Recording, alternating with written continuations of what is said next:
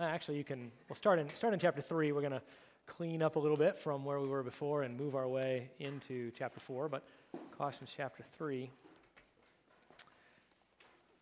It was neat to, one, it's just neat to hear you guys sharing in general. I appreciate very much as you share with us what you are learning. Um, it, it just helps us to know and understand how God is working in each individual life. So thank you for doing that. And somebody shared on prayer, and thank you for doing that uh, because we're going to be talking a lot tonight about prayer. I think Selena read a, a section from, from the, that Habits of Grace and how important a habit prayer is. So Colossians chapter 3, uh, beginning in verse 22, because that's really, that's where we left off a couple of weeks ago, and then we're going to work our way through chapter 4, verse 6. So verse 22 of chapter 3, yeah, if everybody yeah, get, get your Bibles open, that will be helpful. You can, you can follow along. Says, Slaves, in all things obey those who, who are your masters on earth, not with external service as those who merely please men, but with sincerity of heart, fearing the Lord. Whatever you do, do your work heartily as for the Lord rather than for men knowing that from the Lord you will receive the reward of the inheritance. It is the Lord Christ whom you serve. For he who does wrong will receive the consequences of the wrong that he has done, and that without partiality. Masters, chapter 4, verse 1 Masters, grant to your slaves justice and fairness, knowing that you too have a master in heaven. Devote yourselves to prayer keeping alert in it with an attitude of thanksgiving, praying at the same time for us as well that God will open up to us a door for the word so that we may speak forth the mystery of Christ for which also I've been imprisoned, that I may make it clear in the way that I ought to speak. Conduct yourselves with wisdom towards outsiders, making the most of the opportunity. Let your speech always be with grace, as though seasoned with salt, so that you will know how you should respond to each person. And Early this morning, we'll be working, evening, we'll be working our way through the kind of the final exhortation that the, the Apostle Paul gives. He, in chapter 3, remember in, in verse 18, he really transitioned to the practical outflowing in relationship of what happens when the word of Christ richly dwells within you, which is another way of saying that you are being filled with the Spirit. Ephesians 5 18 says, Be filled with the Spirit. Colossians 3 16 says, You're to let the word of Christ richly dwell within you. And when the word of God by the power of the Spirit of God who indwells you. And when He uses that word to, to transform your heart, He then continues to use it to strengthen you and to bring about your sanctification or your growth in Christ. And when that happens, every one of your relationships changes. We as Christians, we're, and, and all, be, all, all people, we're relational beings. Uh, our, our lives are really defined in relationship. And if the exaltation, if you are not exalting Christ in your relationships, guys, you're missing the whole point. That is, you really can't know Christ and be exalting Him if your relationships don't change, every one of them. So essentially, really, as we start in verse 18 with wives and then husbands, children, fathers, slaves, and masters, if you're looking, whatever role you play in there, right, currently, some of you fill all those roles, right? Uh, but for now, for, for you, you know, children, uh, that's where you guys fit in, really. Any, remember, anyone underneath or still in your parents' household, underneath their authority, being supported by them. Slaves, that's you. That is, you are under authority as those who work. All right? So, so those things particularly applying to you. Uh, and then as you grow, all those other relationships, you guys, exalting Christ means living out truth in those things. And those become litmus tests for whether or not you're really a believer. Remember, all the time we're working our way through this, we're, as believers, we're exalting Christ and we're looking to see how we are doing these things and growing in them, but also we're testing to see, and particularly at this, at this time in your life, you're, you're testing, you're looking into the scriptures to say, is, is, is the reality of my relationship with Christ real? I've heard it growing up, I've maybe made a profession of faith, but is it flowing out in truth in my relationships? And that's where you're going to see it most clearly. And that's where other people will see it as well. It's hard to fool people in relationship, right? Your siblings and your parents, all right, they know pretty much whether or not you are a believer, or at least they certainly have a, a, much better idea than everyone else. And sometimes even you get confused because you're like, I'm just not sure. Well, again, the way this flows out in relationship is one of the primary understandings of that. And, and what you need to understand is that your work ethic or, or your relationship in work, which again is what we talked about two weeks ago, the slaves, essentially for us employees, those who work for others, one of the primary ways that your Christianity shows up is in how you work. And, and that applies to you certainly at home, right? Because although you are not an employee at home, nobody's paying you, right? At least I don't think you're getting paid to do your schoolwork. Is anybody here getting paid to do your schoolwork? No, probably not. All right, so, but you are still working.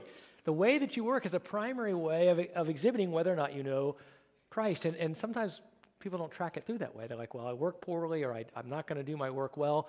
Please understand that any time you do your work with less than full effort as unto Christ, your faith is weakened. Because you are supposed to be exercising by faith the full hearted participation in work. And so you might, you might wonder, well, why, is, why am I wrestling in my faith? Or why am I unsure if I'm a Christian? Or, or why is my faith growing weaker? you may find that one of the primary reasons that's true is because you're refusing to work as unto the Lord. It is a work of faith. You are working to, for Him. So, again, just one illustration of the many involving relationships and how that reflects the worthiness of Christ. And so I'm going to just finish up really with verse 25, give one statement, a couple statements about chapter 4, verse 1, and really what I want to talk about tonight is evangelism. But remember, even in your, in your home, your work ethic, or if you're out in the workplace, and if, if you are, as you are interacting in relationship, that is a means of evangelism, as we will see. But here are my questions for you as, as we start off tonight. What are some of the things that identify you as a Christian to others? So if you're thinking about your own life and you're trying to know how are people going to know if I am a Christian, what are some of the things that they're going to notice about you that might indicate that you're a Christian when you're out and about? Yes. All right, so they hear you talking about Christ, all right, Re- regularly, or at least some, all right? Yes.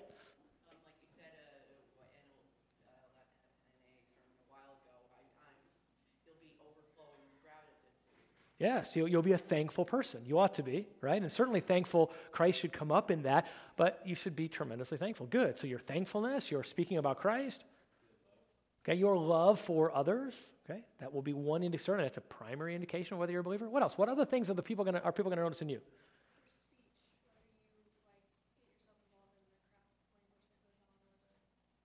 Sure, the, the, both the humor and the language, and the Bible speaks to those things in many ways. The kinds of things we talk about, not only are we talking about Christ, but also then when we're not, how are we reflecting Christ in our speech, Josh? Yeah, it'll be your intent, right, to try to try to draw them around. People will notice that that Christ keeps coming up. Anything else? Yeah. All right. Yeah. How how respectful you are of others, respectful you are of authority, because all these things are different than the world. Anything else that people are going to notice about you? Yes.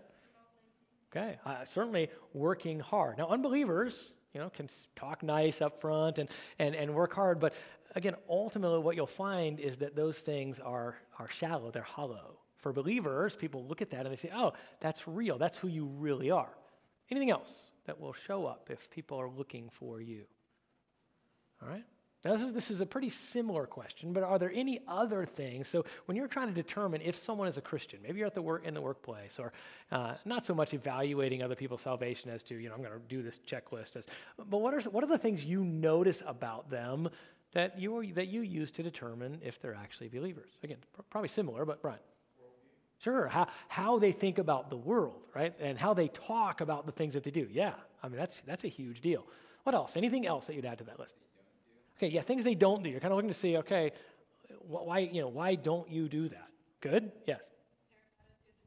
Yeah, general attitude is a huge indicator, right? You're with someone a lot and they seem to be upbeat and they seem, you know, like, I wonder if that person's a Christian, right? Doesn't that sometimes cross your mind? Yes. Sure right? How they deal when other people are talking to them, or if, if you hear gossip coming out of their mouth. As, as we said last week, that's a huge indicator of, of whether or not a heart has been transformed because of how much we love gossip. Tristan.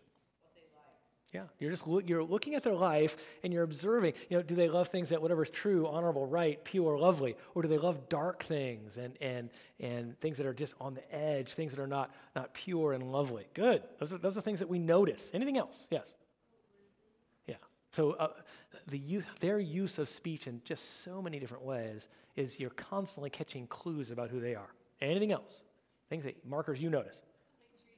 Sure. So you're watching to see. Well, and again, it's one of those things that you don't even have to be watching all that much. Those are things that you just notice, right? How they treat you, how they treat other people. All right, good. All these guys are, are bound up in our actions as relates to whether or not we are giving a proper example for Christ. Now, that's kind of the maybe the the, the nonverbal means of sharing. Although again, included in there are things like, you know, do we talk about Christ? Do we bring conversations around to Christ? Now, in, in either of these ways, either acting like a Christian or speaking like a Christian, what are the things that make it hard for you to let people know you're a Christian? Right? So, what, what, are, what are the things that get in the way, the barriers that keep you from being a greater example for Christ? Let me put it that way. What are the barriers? What makes it hard? Okay. Sometimes it can be that if you're overtly a Christian, they're like, I don't want, you know, I, am not, I don't want to, I don't want to stay with you because there's certain things I cannot do and cannot say.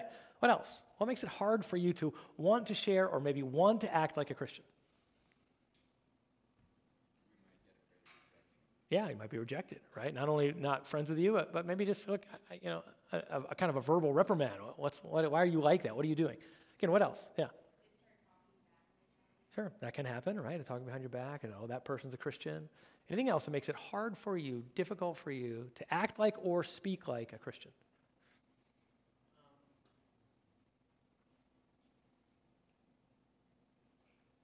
I'll come back to you. Think on it. Okay, it's like that. No, that's not true. All right. Anything else? What makes it hard? Uh, all the way back.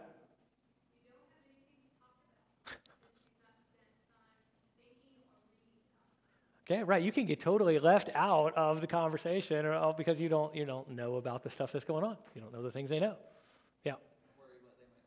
Sure. It's in the back of your mind is if I raise this, how am I going to be viewed? Even if they never say anything, right? That's a huge issue for us, I think. Rob. Yeah, maybe we won't be able to, to answer their questions if they have questions or, or step them through things. Good. Anything else that makes it hard for you? Yeah. Yeah I might not be able to just, even as you're getting it presented, even if you think you know it, you might not get it out right. Anything else? Good. All right, guys, there are a myriad of things that keep us from sharing our faith, right? And there are a myriad of things that keep us from living our faith. We're going to talk about some of those things tonight. Certainly, the pressure and, and, and essentially what you guys were saying is this, but the pressure to conform to the world, it's just, it's, it's huge. It's like a pressure cooker. And so you walk in, anytime you're with unbelievers, there's just this, it's unstated, but there's just this pressure. Look, act like us, be like us, don't rock the boat. And that uh, tends to appeal to your own desires, not to want to look different, not to stand out, to be accepted. And then if you have other desires, things that you want to accomplish or things that aren't biblical, that just, it kind of presses you towards that mold, and the sin that is in you tends to come out. I view it like a sponge. Anytime you are in a cultural pressure situation, you get squeezed, and the sin inside starts to leak out. Now, that can be good from the standpoint of you begin to realize it and see it and deal with it. If you just always live in an environment where everything is easy, there's no pressure, there's no wrestle, well, it's pretty easy to think you're a pretty good Christian. And you're doing pretty well. Man, I, you know, I've got this down. And then maybe start getting pressed by the world and things start coming out. All right? So you can start confessing, you can start working your way through that. So as we talk about this lesson this morning, as we work our evening again, as we work our way through this, I guess I want to be on Sunday morning, but as we work our way through it, I want you to be thinking through, all right, how is it in, in, in my own life that, that I speak and live for Christ and what keeps me from doing that? Now, just to finish up from, from two weeks ago, I just want to remind you of verse 25. Remember, I said there, there's a reward for living for Christ right? That is that you grow in character, you grow in strength. There's an eternal reward that you partake of. And so there's tremendous benefit for working as unto the Lord. But I do want to remind you before I move on that verse 25 says, there is a consequence for not working as unto the Lord. So when you don't do what you're supposed to do, or you do things at work that are wrong, you will receive the consequences of that. And if you've been in a work situation where you've done something wrong, maybe you were late, Maybe you didn't do what you were supposed to do, you got reprimanded. All right? You received the consequences of the wrong that you have done, and that's right and good. And one of Paul's main points here is that he says, look, that is without partiality. You can't say, well, you know, look, I, I was a slave. So, so I, you know, I didn't have to work hard. I didn't have to do those things because I was in a really bad situation. Or, you know, it, that was just really hard. I had a really bad boss, and so therefore I could disobey. This is a very, it's a very strong verse, verse 25, which says, look, God, God, both your employer and the Lord God who oversees is not going to give you a free pass because things were difficult for you. In fact, the most difficult situation of a slave, he says, look, you are required to live and to act and to work with the fullness of your heart, with full integrity, doing all that you are asked to do. Guys, don't make excuses for yourselves. And when you receive the punishment that happens when you do not work wisely and well, your parents find out that you hadn't been doing your tests or doing your stuff, and they come down on you. Do not whine about that. Do not make excuses about how you couldn't do this or how you couldn't do that. The, the Lord says, Look, you are supposed, I told you how to do this, and if you are a Christian, I gave you the strength to do this. See, there's where the world gets this wrong. They're like, well, if you are in a difficult situation, then you have an excuse for doing what is wrong because it's hard to do what's right, right? What God says is, I empower you in those situations to do what is right, and that's what shows if you're a Christian. That you actually have the strength in the greatest of difficulties to do what's right. When, when your parents are difficult, when your employers are really hard to deal with, when, when, there's a, when you're in a, a situation that's oppressive and difficult. No, believers have the ability to do what's right.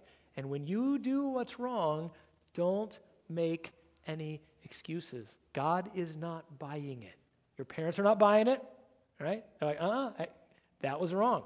You did what was wrong, and here's the consequence, right? It's the same with the Lord. I just want you to, to remind you that you, the benefit, the, the blessing, and the reward is tremendous for honoring the Lord. But there's also a consequence, there's a penalty for disobeying. There's a penalty for disobeying the Lord, a penalty for disobeying others. So I want, you to, I want to remind you of that. So that's kind of the negative side, and yet, what? You have the strength to do what's right. Now, moving to chapter 4, verse 1. This is not, we're not on your outline yet. It says, Masters, grant to your slaves justice and fairness, knowing that you too have a master in heaven. Just two things I want, want you to notice there. Most of you are not masters. I, I know you think you are.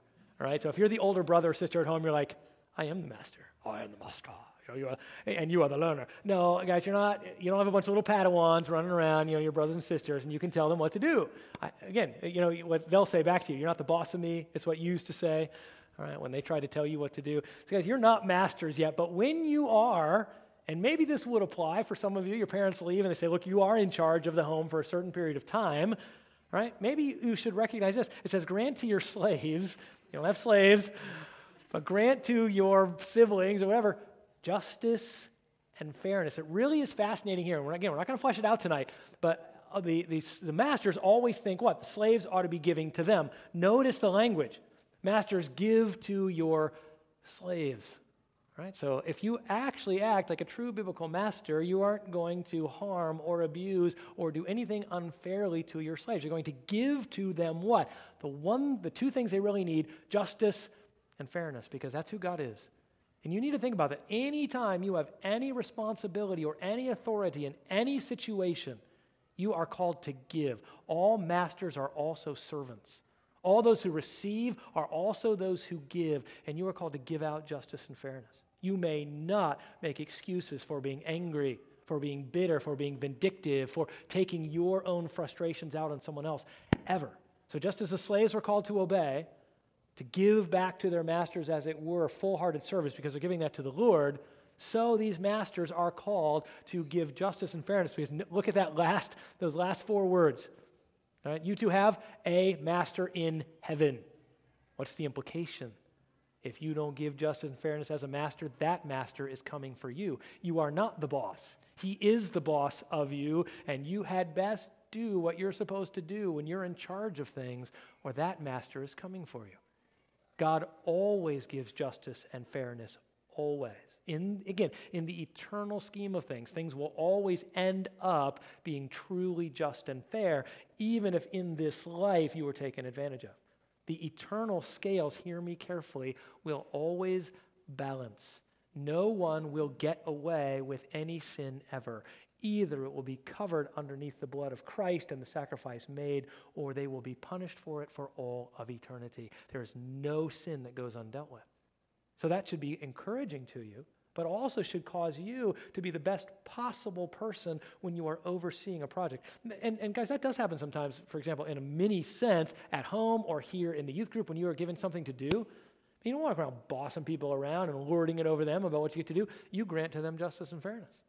You give to them what the very best thing it is that they need as a master, knowing what? That you have a master in heaven. So you serve as one who has a master in heaven, and you are a master as one who has a master in heaven. All this is underneath the Lord. All right, so all that is just wrapping up where we were. Now, notice that right after he says, kind of, he works through all those relationships, There's this powerful command which kind of serves as a bridge to his final exhortation, the things that he wants to say. And, and it is, I don't think there's any accident that he ends really in his final exhortations to the Colossians with this command, which is devote yourselves to prayer. So, uh, on your outline here, right, as you consider the nature of, of evangelism, really, we're going to see that this prayer comes in terms of evangelizing others, but really in our lives as a whole, and particularly as it relates to sharing our faith, guys, we must be devoted to prayer. Because prayer is the really the core at which everything begins. When you pray, you are acknowledging your, your neediness. You are acknowledging, you're humbling yourself before the Lord. You're crying out to Him for the resources that you need. To lack in prayer is really to lack everywhere. And, and, and yet, if I were to press down into your prayer life, if I had to guess, for some of you, it's something that you just really don't do much at all.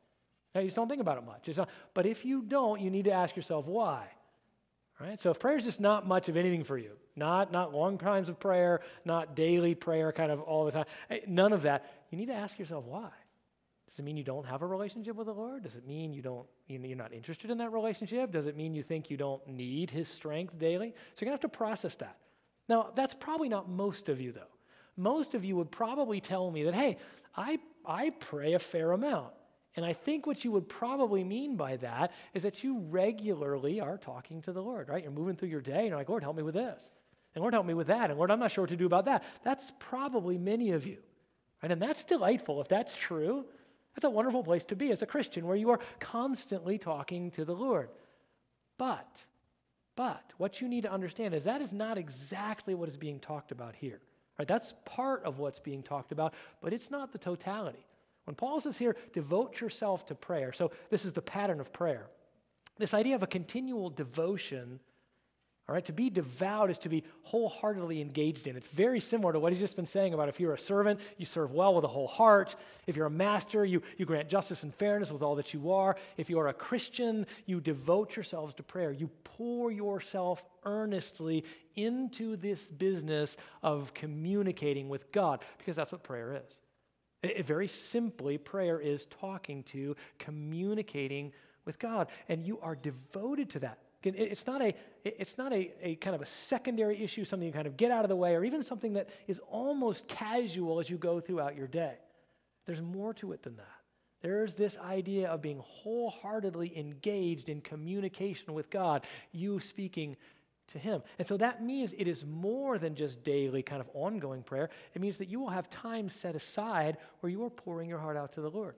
Jesus modeled this continually. He would get up, the disciples would get up in the morning, they'd be like, Where's Jesus?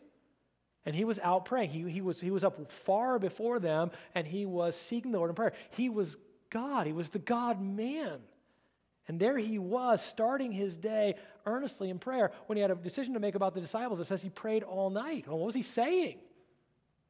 Right? So Jesus sets the model for more than just daily prayer, which he certainly did, constantly in communication with his Father, but there was this devotedness, this earnestness that he set aside time to pour out his heart to God, to speak to his Father. Why? Because he loved his Father. Because he had a real, deep, intimate relationship. That's why, that's what drives prayer.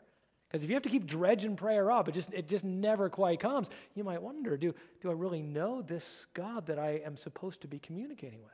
I mean, when you really love someone, do you wrestle to talk with them? Now, again, that can be true, right? Can, there are times when it can be hard to talk to people that you love. I get that. But you really are, if you're consumed with them, if you just are thinking about them, do you talk to them? Certainly you do. So, this idea of being devoted is to, to give yourself wholeheartedly to your inner man, mind, will, affections, that you are pouring that out in prayer. And guys, that can't just be casual. And it's not just a, a, minute or two here or there. It is something you need to learn how to devote yourself to so that you might walk carefully with God. Acts 2.42, this was a, this was a primary evidence of the early church's true conversion, those in the early church. Right after Peter preaches his first sermon, uh, 5,000 people come to Christ. Says they were continually devoting themselves, that is, giving themselves wholeheartedly to the apostles' teaching, to fellowship, to the breaking of bread, and to prayer. Right? Now, again, I just want you to think about the kinds of things you are devoted to. I mean, let me ask that question.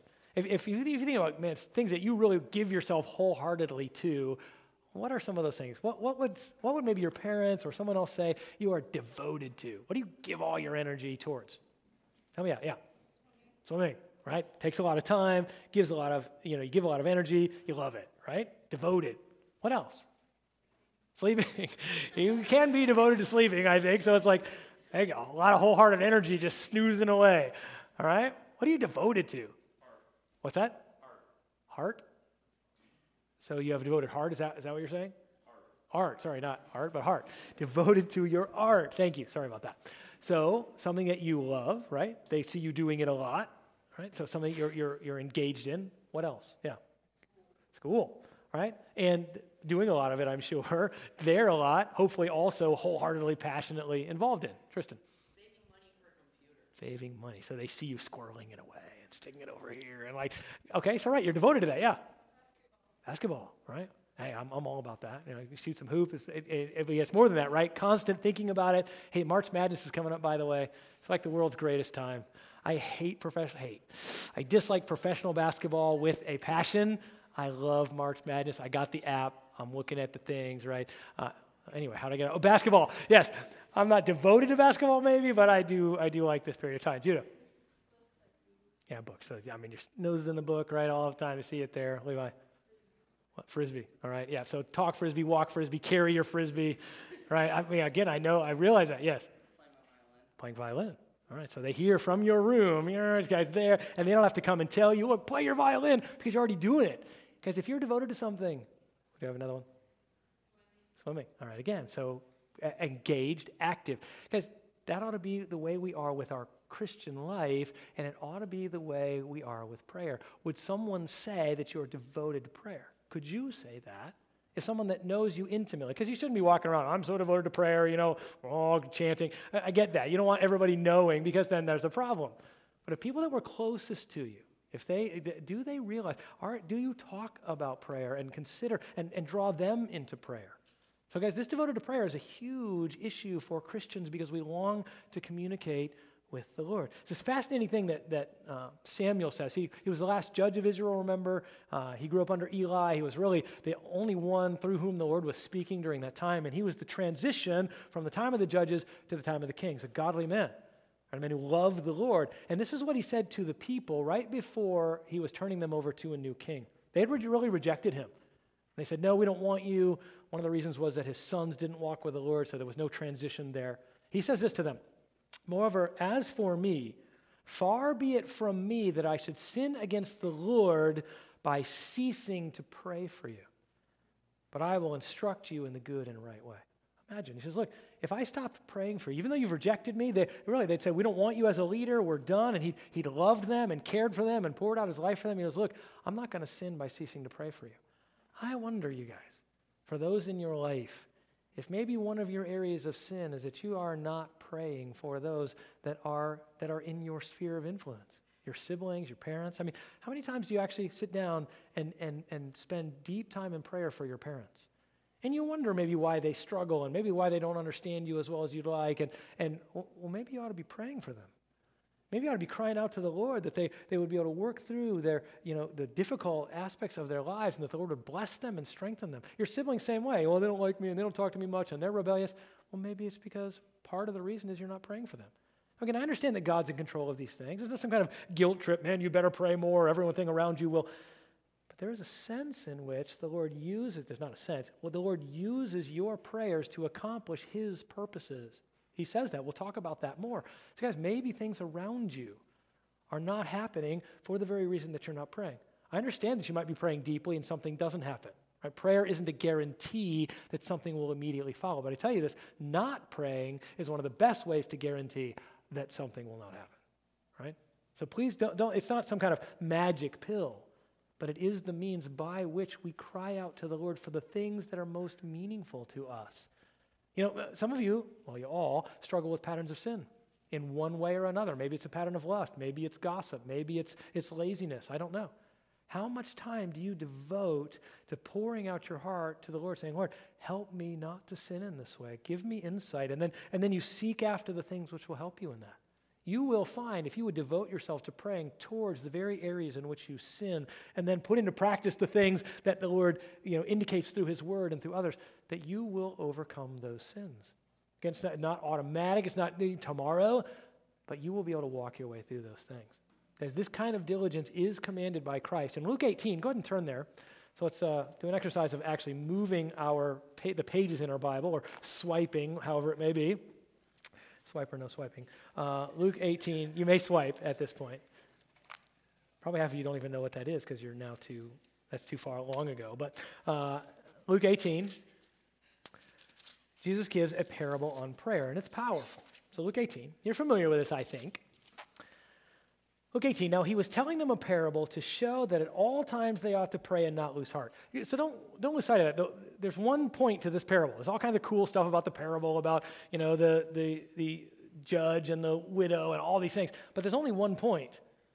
Pray all the time and don't lose heart because God desires to answer you. Right? But, but notice, always pray. Don't lose heart. What's that idea? Don't stop being devoted. Don't stop giving your whole heart to this. It's like, you know, you're, you're playing a basketball game that you're devoted to, and all of a sudden you're getting trounced by 50 points. What happens? You start losing heart. you're like, I, I, all the energy is out of this. You guys, with prayer, it can be that way. We've been praying for a long time, and we're like, maybe the Lord isn't hearing me. So you lose heart. He's saying, no, don't. Be devoted. Stay devoted to prayer. And, and he's going to tell them why. He says, there was a widow uh, verse 2, saying, In a certain city there was a judge who did not fear God and he did not respect man. It's a, it's a bad news, bad place to be, not fearing God and not respecting men. By the way, that's more and more all the judges that our, are in our land, unfortunately. There's still some good ones, some godly ones, but it's rare.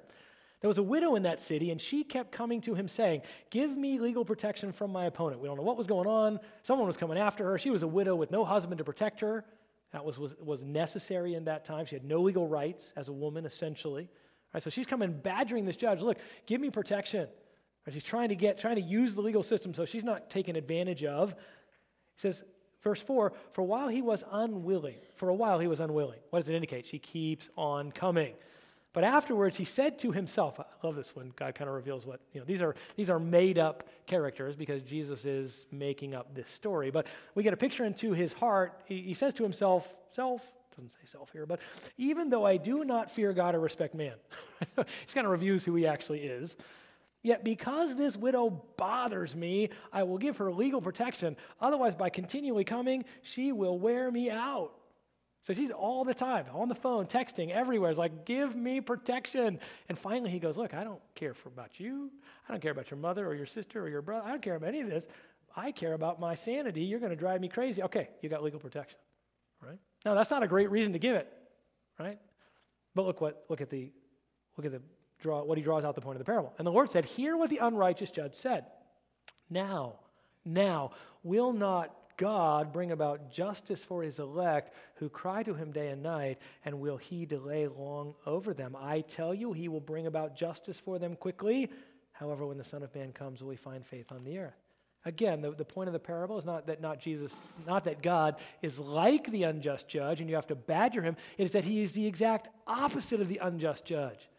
He longs to give, he loves to answer your prayers. So that should draw you even more into prayer. It isn't that because he loves to answer, you then refuse to talk. Why does that make any sense? If you, if you knew that if you just asked someone for something, they would give it to you, would you ask them if it was something you wanted?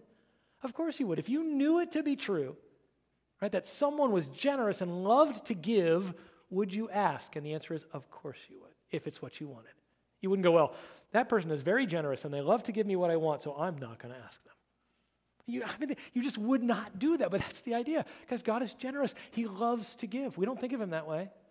We think he's stingy at times. We think he doesn't really want to answer.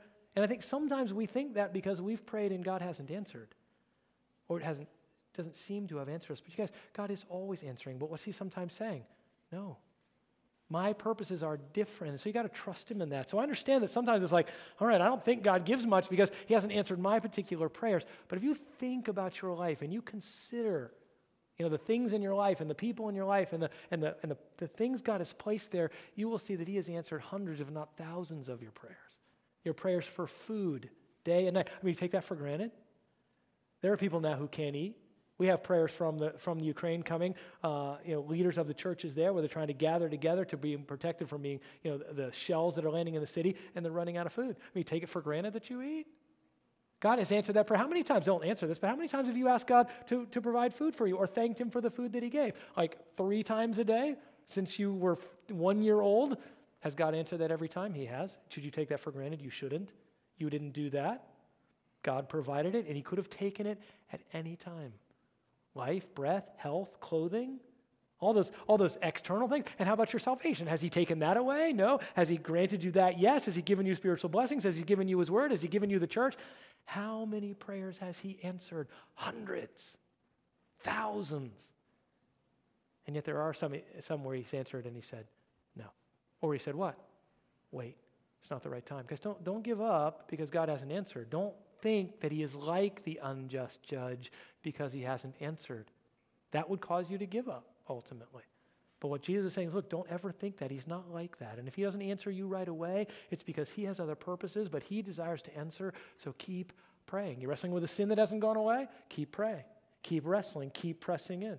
He longs and he delights in giving you what you need. So there's this continual devotion also, there's a continual alertness. It says keeping alert in it with an attitude of thanksgiving. Right? To, to be alert is to be active. To kind of two ideas: to be prepared, that's to be able to pray things that are biblical, and also to know the things that you ought to be praying for. It's not so much don't fall asleep while you are praying, but because that's part of it. If every time you go to pray you're like snoozing, well, that's not alertness. And actually, that's one of the in Scripture when Jesus goes to pray in the garden and he leaves the disciples to pray on their own, what do they do? They go to sleep. And he says, Wake up, be alert. So they literally fell asleep. But it's more than that. That was just an indication of what? If you are sleeping, certainly you aren't asking the Lord for what you need. But alertness goes beyond just being awake, it means knowing what you ought to pray for. And how do you know what you ought to pray for? The scripture tells you. And one of the things we try to do in small groups, and I know that your parents do around the, around the table, is we're trying to teach you how to pray. Because it starts off, you know, when, when people are in Kingdom Kids, and sometimes when they move in, in in sixth or seventh grade, they're like, you know, pray for that, that we will win our game. I go, well, why should we pray for that? So your ego can get big? Right? Well, why would we pray to win your game? Maybe we might pray that you would have a godly example. And hopefully your leaders aren't going to slam you. We don't pray for games. Maybe they will say, you know, maybe, maybe, maybe we should pray that you would have a good, good example, that, that, you would, that you would do your best Right? And, and then your every other prayer is what is for an animal or for, for some physical thing. And they'll say, you know, it's good to pray for animals. That's fine. But let's think about things that we can pray for people that have to do with their spiritual welfare. So they're training you, they're teaching you. That's part of being alert in prayer. Man, you look out there at the world and even what the Christian world prays for, and sometimes you're like, I mean, the way they pray, demanding things from God or praying for things that are just ridiculous, yes, that's not alertness in prayer. That's foolishness. We need to know how to pray biblically, and so we need to know the Bible deeply. Because we model that on Sunday morning. When, when the elders are praying or when the other men in the church pray, they're trying to model for you the kinds of things that you ought to pray for. The spiritual and physical requests that we, we lift up before the Lord. Is you need to be alert. You need to know what is going on that you should be praying for. Think we ought to be praying for Ukraine? Sure.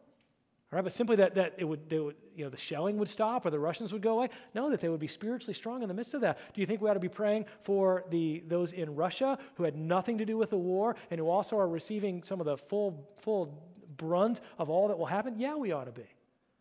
So that's alertness, knowing what's going on. But think about your own life, praying for your sins, praying for your opportunities, praying for what you know to be around you.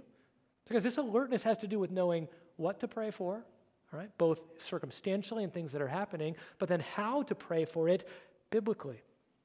Biblically. 1 Peter 4 7, very powerful verse. Says, The end of all things is near. Is it? Yeah, the Lord could come at any time. The end of all things is not near because you have a test tomorrow, right? The end of all things is not near because Russia invaded Ukraine. Right? The end of all things is near because Jesus went to be back with the Father, and he could come back at any time. So, what ought you to do? 1 Peter 4 7 says, The end of all things is near, therefore be of sound judgment. Just be able to think about things wisely, be discerning, be wise, be of sound judgment and sober spirit. That is alert, aware of what's going on, not drunk in your own pleasures, not totally overwhelmed by your own desires. Be of sober spirit for the purpose of prayer. That's what the verse says, 1 Peter 4 7. Sound judgment, sober spirit, so you can pray well. You might be thinking, well, God knows what's going on. He, I mean, so why should I have to pray? The Bible actually says that. The Lord knows what you need before you even ask. So why should you pray? Because God commands you to, and because He says, I want you to partner with me in the work that I am doing. I'm allowing you this precious privilege of seeking me for the very things that I desire to do because I'm letting you partner with me to do that. Because I can't explain how that meshes perfectly with God's sovereignty that He's going to get things done. I mean, I just know that that's what He said, and I know it's a precious privilege for us, for, for myself and you, to be involved with Him in seeing those things actually done. What a blessing. Please never think that God in His sovereignty means you sit and do nothing and God just does stuff. God in His sovereignty means that His people, you and I, are actively involved in His work, and one of those things is prayer. Think about this. You're, you know, 12, 13, 14. Maybe you're 16 or 17. I mean, how, how much can you actually influence world events on, on your own? Just you. Okay, zero. You know, you're going to write a letter to the editor, or you're going to say, stop that. And uh, who cares, all right? You're going to call, call someone on the phone, you know, call Putin on the phone, stop. Right? I mean, he doesn't care about you, but listen to me. Do you, can you, could you have an influence on world events from where you sit as a 12 year old?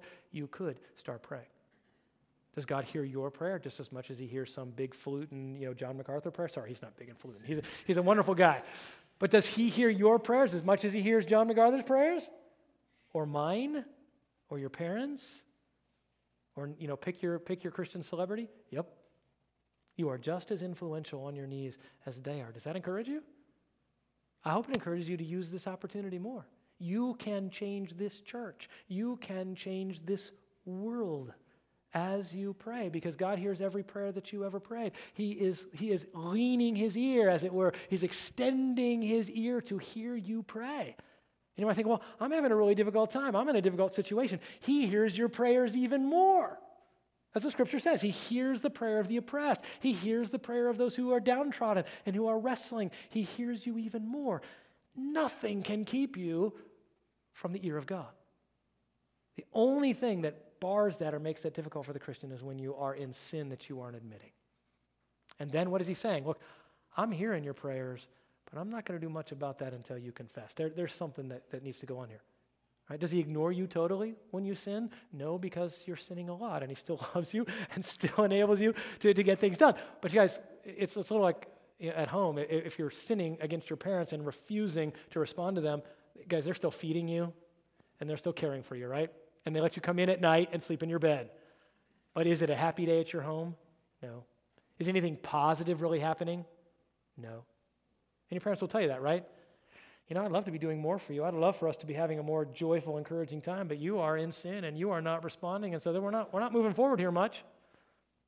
So, guys, that can work with God as well. But understand that He always hears, and we can always pray, and He always will respond to us because He loves us. So then that leads to this third part continual thanksgiving, continual alertness through His Word and knowing what to pray for, but continual thanksgiving, always offering up to God thanks back to him because why wouldn't you? All these things that he's given, all these blessings and benefits. You know, uh, maybe try this if we want to make this really practical. Try this with your parents. The next time you go to ask for something, hey, mom and dad, can I go over to so and so's house? Or can I would, write a big long list of stuff that they have let you do. And maybe you'll go first and say, Mom, you know, last week you let me do this, and last year you let me do this, and last year you let me do this, and I am so thankful. And man, you, you fed me yesterday, and I really liked the food, and that was great. And I get to sleep in a bed, and, and you took me to church. I am so thankful. Thank you so much. And by the way, can I go to?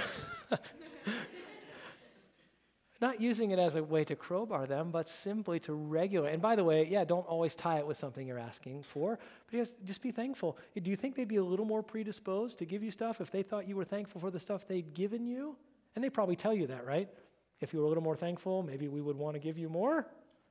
Right? That's, that's a truth. A joyful, delighted child will receive the greater benefit of their parents. Well, that's not fair.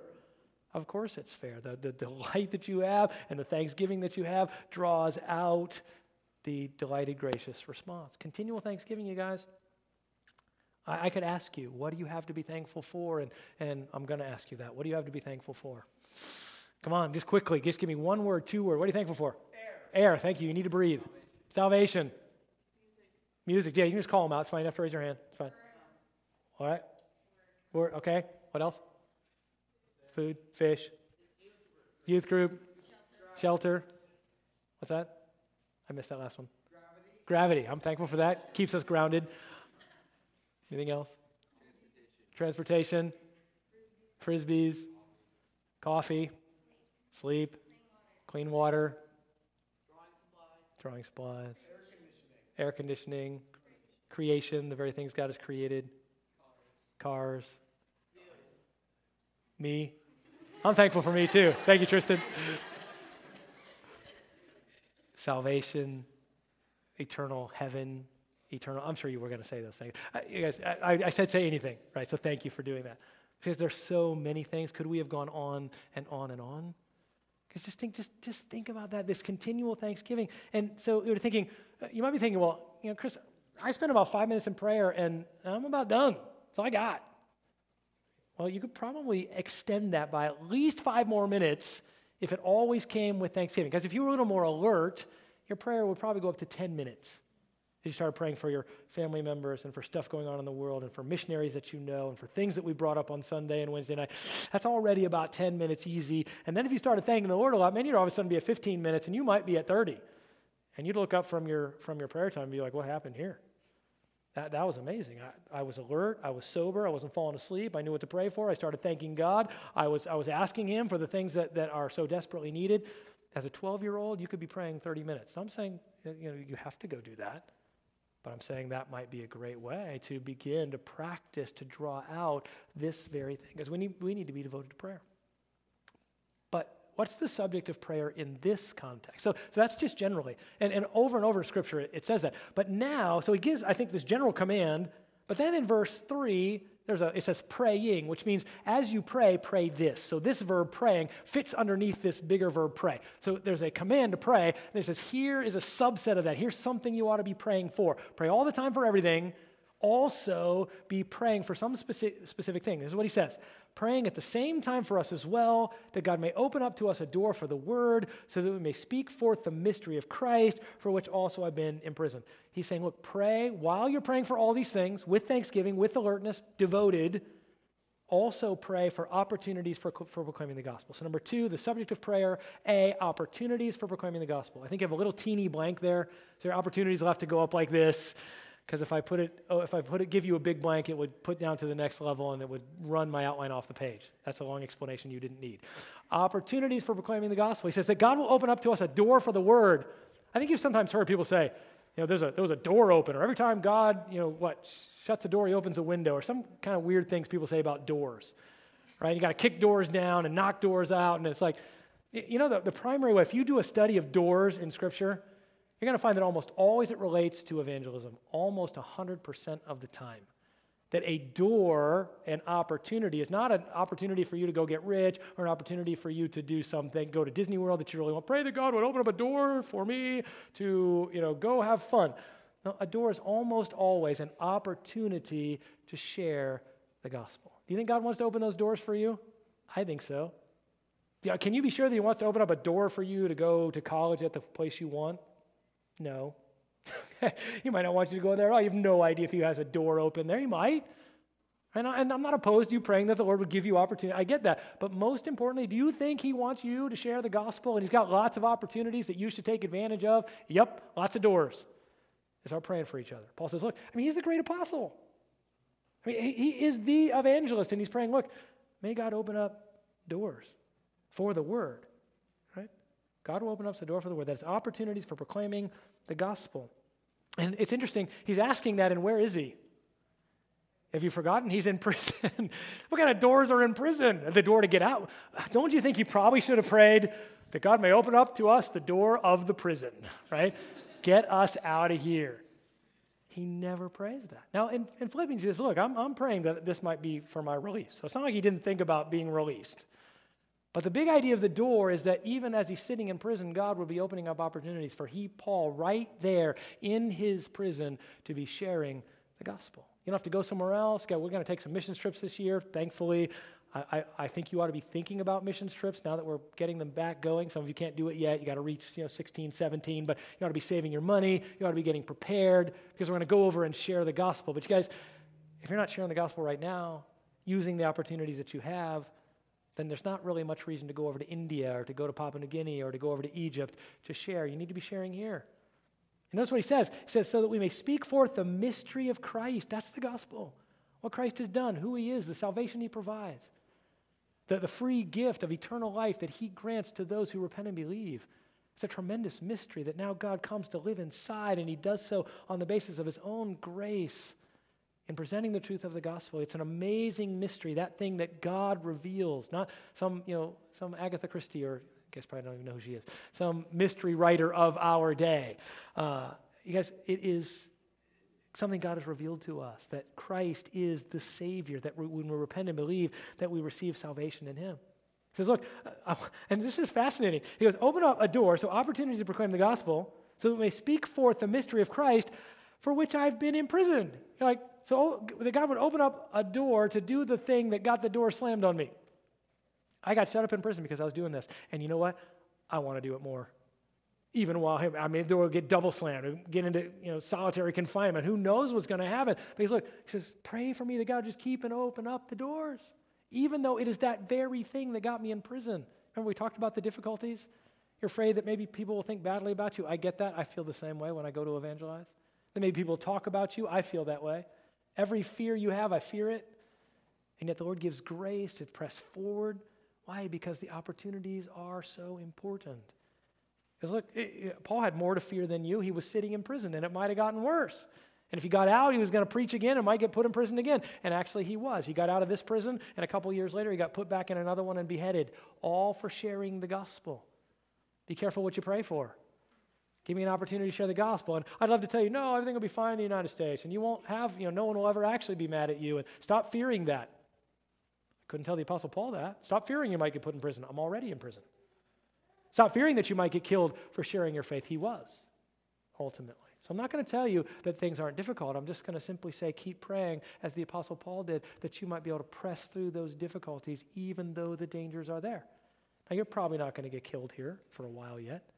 In fact, the worst you're probably going to get is someone to grimace at you or gossip about you. But those are hard things. I get that. Because we need to pray. And the Apostle Paul, the greatest of all evangelists, is asking that they would pray for opportunities for him to share the gospel, that God would open up to us a door for the word so that we may speak forth the mystery of Christ for which I've been imprisoned. But verse 4 is stunning. In order that I may make it clear in the way I ought to speak. Pray for me that I would be a good evangelist. So B here is clarity in proclaiming the gospel. So opportunity for proclaiming the gospel. But B is clarity in proclaiming the gospel. Pray that I would make it clear. What? Paul to whom Jesus gave the gospel personally, Paul's not going to get it clear. He goes, Look, pray for me that I would. So is it right and good that you would have someone else pray for you that you would get it right? Remember, one of the things that you guys mentioned as a difficulty to, to evangelism is that you're afraid you might not get it right. So was the Apostle Paul. He said, Look, pray that I would get it right. And why do you think the Apostle Paul got it right so much? Because people prayed for him. Do you think that the Colossians did this? I do. He asked the same of the Philippians that they would pray for him. Do you think they prayed for him that he would be a great evangelist? I think they did. And so why do you think he was such a great evangelist? Because people prayed for him, not because he was super Paul. He is telling them, look, I'm not super Paul. I'm not even sure I'd make it clear. I'm not even sure. He says, in the way I ought to speak. So that's the next one correctness in proclaiming, clarity and correctness. Opportunities, clarity, and correctness in proclaiming the gospel. And Paul says, look, you need to pray for me that I would do that. And if he needed someone to pray for him, we probably need people to pray for us. Maybe we're, one of the reasons we're not great evangelists is because no one is praying for us that we would be. Now, maybe they are and you're just refusing. I understand that. Maybe your parents are praying for you. They probably are daily that you would share the gospel in your difficult circumstances or that you would share it to your brothers and sisters whom they know to be unbelievers around you. They're probably praying for you. Because wouldn't it be cool if we were all praying this prayer for one another that God would open up a door for opportunities to speak. You think, well, I'm, I'm homeschooled. I don't get out much. Guys, there's, there's ways to share the gospel. Man, with social media these days, how, maybe redesign your whole Instagram to share the gospel. Redesign the whole thing So instead of pretty me here and awesome me here and cool dude here, then instead it was, you know, this is something Jesus has taught me, and here's something else that I've learned, and here's what my church does. Redesign the whole thing. And then try to get as many followers as possible with that. Because as you do that, you're sharing. You think you got you think you know have no voice? I mean, the world has given you a voice. The social media, it's giving you a voice. I know I bash on it all the time because it's so easy to use it badly. Why not use it well? I'm just a homeschooler. I sit around at home and I don't talk to any unbelievers. Might be some in your family. Think about that. Maybe your younger siblings, maybe you're older. Right? Oh, I just go to youth group all the time. You think there are no unbelievers here? I think there are probably some. Think you could share the gospel here? I think so. Do you forget to do that? Yes. Do you need opportunities? Well, they're here. Because there's lots of them, but you could create them. And, and we live in a world where you can, you, can, you can witness to people. Again, you, could, you can witness people in China without going there. Probably a lot of people in China reading your Instagram stuff, but that's a story for another day. right? There's a lot of leaders out there that are you know, trying to figure out what you, little child, are doing. I'd probably not, but. So he says, I want to make it clear because you guys, God uses clear gospel presentations that we don't muddy it. That's not all about you. That's not all about, you know, cool stuff that people can get. That's not all about them overcoming all of their giants and, and, and overcoming all oppression and everything we find, because that's not the gospel. It has to be correct. You have to say it in the way that it needs to be said. So let me just remind you of what that is. This is as far as we'll get tonight, but, but stay with me. What is clarity and correctness in the gospel? Because it really isn't that complex. And it's something you should be going over and over. And at the church, we try to teach you to do this over and over. That God, the gospel begins with who? It begins with God. God is what? He is the creator. He is who? He's the creator and owner of everything. He built the world. He spoke it into existence, so He owns it all, and He owns you, and He owns every person in it. And that means that every person in the world is responsible to, to give back to God the worship that He deserves because He made them. He's the creator, He's holy. He's not only just the creator, he's also perfect. He never has sinned. He's above and transcends the universe. He's not part of it like the tree, the rock. He's not the force. He's transcendent over the universe because he created it, and therefore he desires all within it to be holy, and he created it holy. He's just. He never makes a wrong decision. He's never unfair, and everything must be perfectly just to be to be properly appreciated by God. He will not approve that which is not holy and just. And He's also loving. He loved the creatures that He made, He loved the world that He made. He said it was good. And He desires and engages in relationship with His people. So He's holy, just, and loving, the creator of the world. Because there's a serious problem, isn't there? The problem is us, men, men and women. We're what? We're sinful. What does that mean? We have violated God's command. We have not done what God has told us to do. We have fallen short of His glory. We're not perfect as He is. We have rebelled against Him. We are not honoring and serving Him and loving Him with our heart and soul and mind and strength. We're not. Not any day do we ever do that. We commit sin in our hearts continually. That is, again, offending God because we, we do not live according to His perfect standard. We do not commit all the sin that we could, but everything we do is tainted with sin. There's nothing we do that's free from it. And so that's a huge problem because if God is just and holy, then he cannot have a relationship with us in that condition. It's impossible. Not that, not that it would be nice if he could, or maybe he will. It's impossible because he is God. He can accept nothing that is not perfect in his presence. But he's also loving, right? So he made a way in which sinful men, separated from him for eternity with no ability to do what is good on their own, unable completely to even contemplate or pursue God, dead in their trespasses and sins, he made a way to save them by sending his son, God, man, Jesus.